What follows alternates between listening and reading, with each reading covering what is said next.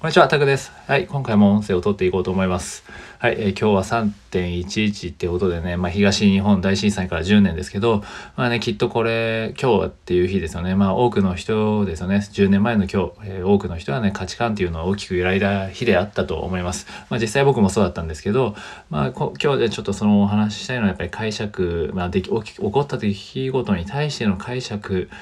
えー、をどうね、してどういうふうにアクションを取っていくのかっていうことのお話なんですけど、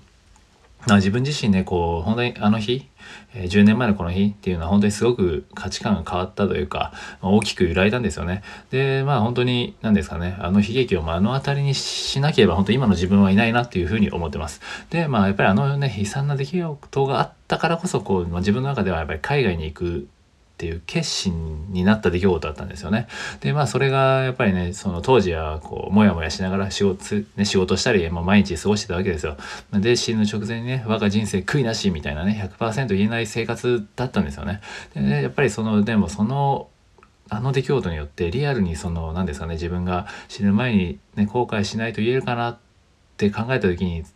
多分もう無理だな絶対今の自分だったら絶対後悔するなっていうね、えー、そういうのをリアルに想像させられたんですよね。でやっぱりあの映像や恐ろしい映像ですよねを見て余計にそのリアルに感じたんですよね。でまあそれが絶対に嫌だってことでまあそれならこう年齢的にちょうど自分も20いくつ20もう半ばに入るぐらいだったんですけど、まあ、年齢的にこうサッカー選手プロサッカー選手をね 目指そうみたいな感じで、えー、海外に行ったんですけどその、ね、年齢的にもね絶対遅い遅い部類だとは思うんですけどでもやっぱり自分が夢見たものにもう一度挑戦しようっていう思えたんですよね。でそうやってまあ知らないうちにこう自分の気持ちにやっぱりもう無理だなっていうふうに蓋をしていたものを、まあ、皮肉にもこうやってこう大震災っていう出来事にまあこじ開けられたっていう感じがしました。でまあそのおかげでというのはやっぱり不謹慎なんでねこう適切な表現ではないことは承知で言いますけどやっぱりあの出来事があったからこそ今ね自分はこう死ぬ直前にね悔いなしと胸を張って言えるね言える人生を送れてるなっていうふうには思います。はいね、もちろん本当に死の直前を迎えた時はこう別の後悔も生まれてくるとは思うんですけど、まあ、今想像する限りでは、まあ、笑ってこの人生を終えられる自信しかないですっていうぐらいな気持ちではいます本当に今。うん、でもちろんねこのやっぱり何ですかねそんなやっぱりなんて言ったらいいんですかねこの日が来るたびにやっぱりこうやって同じねこういうことをね毎度毎年思わされるんですよね。まあ、この日にだから特別にとかっていうわけではないですけどやっぱりまあニュースとかでやる分やっぱりより意識するでしますよね。あの出来事はやっぱり忘れられることではないですからね。はい、でもまあでこう、まあ、そのね出来事とかあった中でこう自分の中で気づきというかっていうところでやっぱり人が本気で動く時ってやる気が出た時なんだなっていうのをねやっぱりすごく感じたんですよね。あやるちゃ違いますね。で人が動く時はやる気が出た時じゃなくて圧倒的な恐怖を感じた時なんだなっていうそうですねっていうのを真実をこう感じて、まあ、やっぱりだから僕たちねこう日本人っていうのは比較的やっぱり恵まれている環境にいるんで変化しなきゃいけないっていう恐れを感じられないのは当然じゃないですか。なんでこうやっぱり変化しなくてもいい環境にいるわけですよね僕らは。ね安心安全ですしまあ恵まれてる方ですよね普通にや生活してれば。ででもねやっぱりそれならやっぱりもはや自分をね変えたいならやっぱり自分でその環境を変えるとか、えー、もしくは飛び込んでその自分のね恐怖心を、まあ、ある意味かきたてるって言ったら変ですけど、えー、そうした方がやっぱりその変化していけるんじゃないかなっていうふうに思ったんですよね。でまあそんな思いでいろいろこう動くようになったんですけど自分もね行動するようにはなったんですよね。まあ、だからそこねこう今こうやってなんか自分もオンラインサロン始めたりこういう発信をしたりとかっていうのをしてるのはきっと、ね、あの出来事がなかったらもうしてなかったの可能性は高いです。まあ、特にね、英語の発信とかなんて絶対に多分英語学習もね、多分そのあのきっかけがなかったらもしかしたら、ね、海外行ってない可能性の方が高いんで、うん、だから自分の中にとってはすごい、まあ、ターニングポイントって言ったらおかしいですけど、まあ、大きく揺り動かされたね、えー、日ではあります。まあでもね、やっぱりそんな経験から、こう、やっぱり何が何につながるかっていうのはやっぱりわからないんで、やっぱり自分が思ったもの、えー、感じたものっていうか、まあ、衝動、衝動的に思ったものでもいいんですけど、そういうものはやっぱり何よりも大切にするべきだなっていうふうには思います。で、ね、まあこんな感じでちょっとまとまりのない会話というかね、あのお話にはなってるんですけどやっぱり自分に降りかかる出来事っていうのは最初に言ったんですけど解釈次第でやっぱりプラスにもマイナスにも変えられるっていうことで、えー、ですねそこは本当にあるなっていうのを自分の中ではあの出来事はそれを感じたんですよね。まあ、今もちろんそれが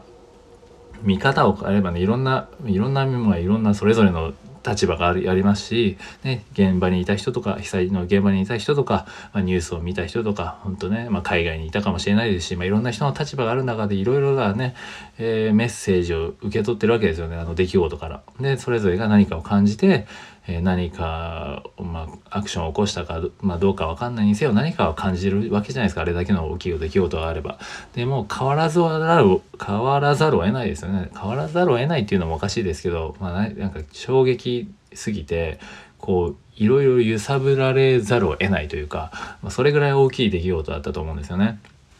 でまあそんな感じでこうまあ今日いつもねこの毎年はこういうふうには感じるんでちょっと今日はこういうお話をしたんですけどうんなんかねやっぱりこの特別な日って言ったら本当おかしいんですけどねまだまだこう復興も続いてるでしょうしまだまだこう傷が癒えてない人もいっぱいいるでしょうし、えー、ね、そんなことは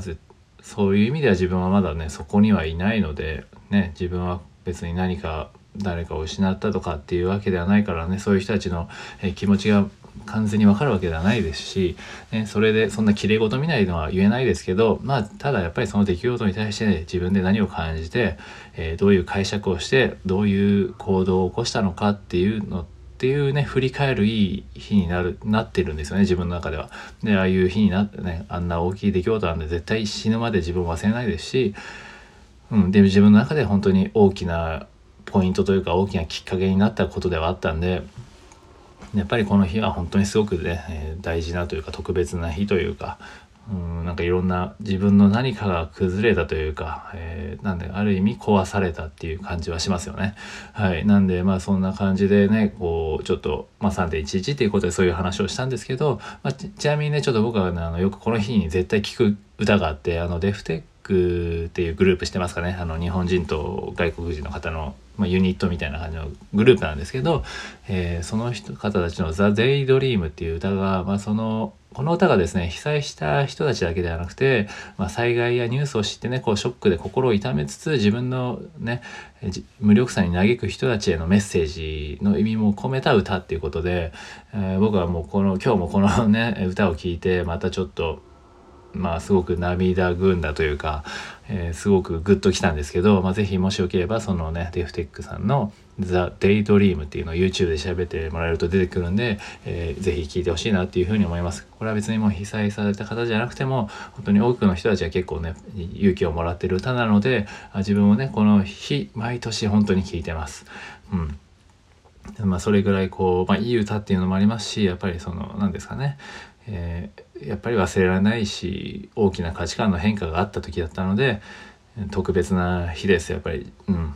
なんかそこは本当に何とも何とも言えないところではあるんですけどね自分の中でね。でもやっぱり自分のあの大きい出来事っていうのはやっぱりまあ何でも大きい大小関係ないですけどやっぱり出来事に対して自分の中で解釈をしてどういう行動どういうアクションを取るのか、ね、そういう解釈次第でもそれを物事をまプラスにでもマイナスにでも、まあ、自分のためにでもね、何にでもなるとっていう感じですよね。だからその辺の、え見る角度を変えるとか、うんまあ、時間もかかるかもしれないですけど、そういうのがね、えー、そういう視点が増えていくとまた、えー、見方も変われるし、自分の、自分も養われるかなっていうふうに、えー、思います。えー、そんな感じでちょっとまとまりがないんですけど、はい、え今日はねえ、3.11っていうことで、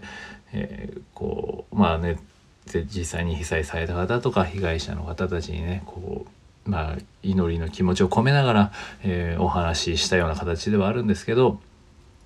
うん、まあなんかねやっぱり切切ないとかくるなんか悲しいとか言ったらもうそんななんかそんな簡単な言葉で言えないとこではあると思うんですけどはい、えー、まあねそんな自分の中ではそのすごく大きなきっかけになりましたっていうお話でした。はいということで今回はそんなところにします。はい、ぜひね、こう何かあった出来事に対して、えー、自分の中でこうどういうふうに、どういう感情になって、どういうアクションを起こそうとしてるのかっていう、まあその思いとか衝動とかっていうね、えー、のをすごく大事にしてほしいなって、まあ自分の経験からも思いますということで、はい、今回は以上にします。はい、ではちょっと長くなってしまったんですけど、えー、今回は以上です。ではまた次回で失礼します。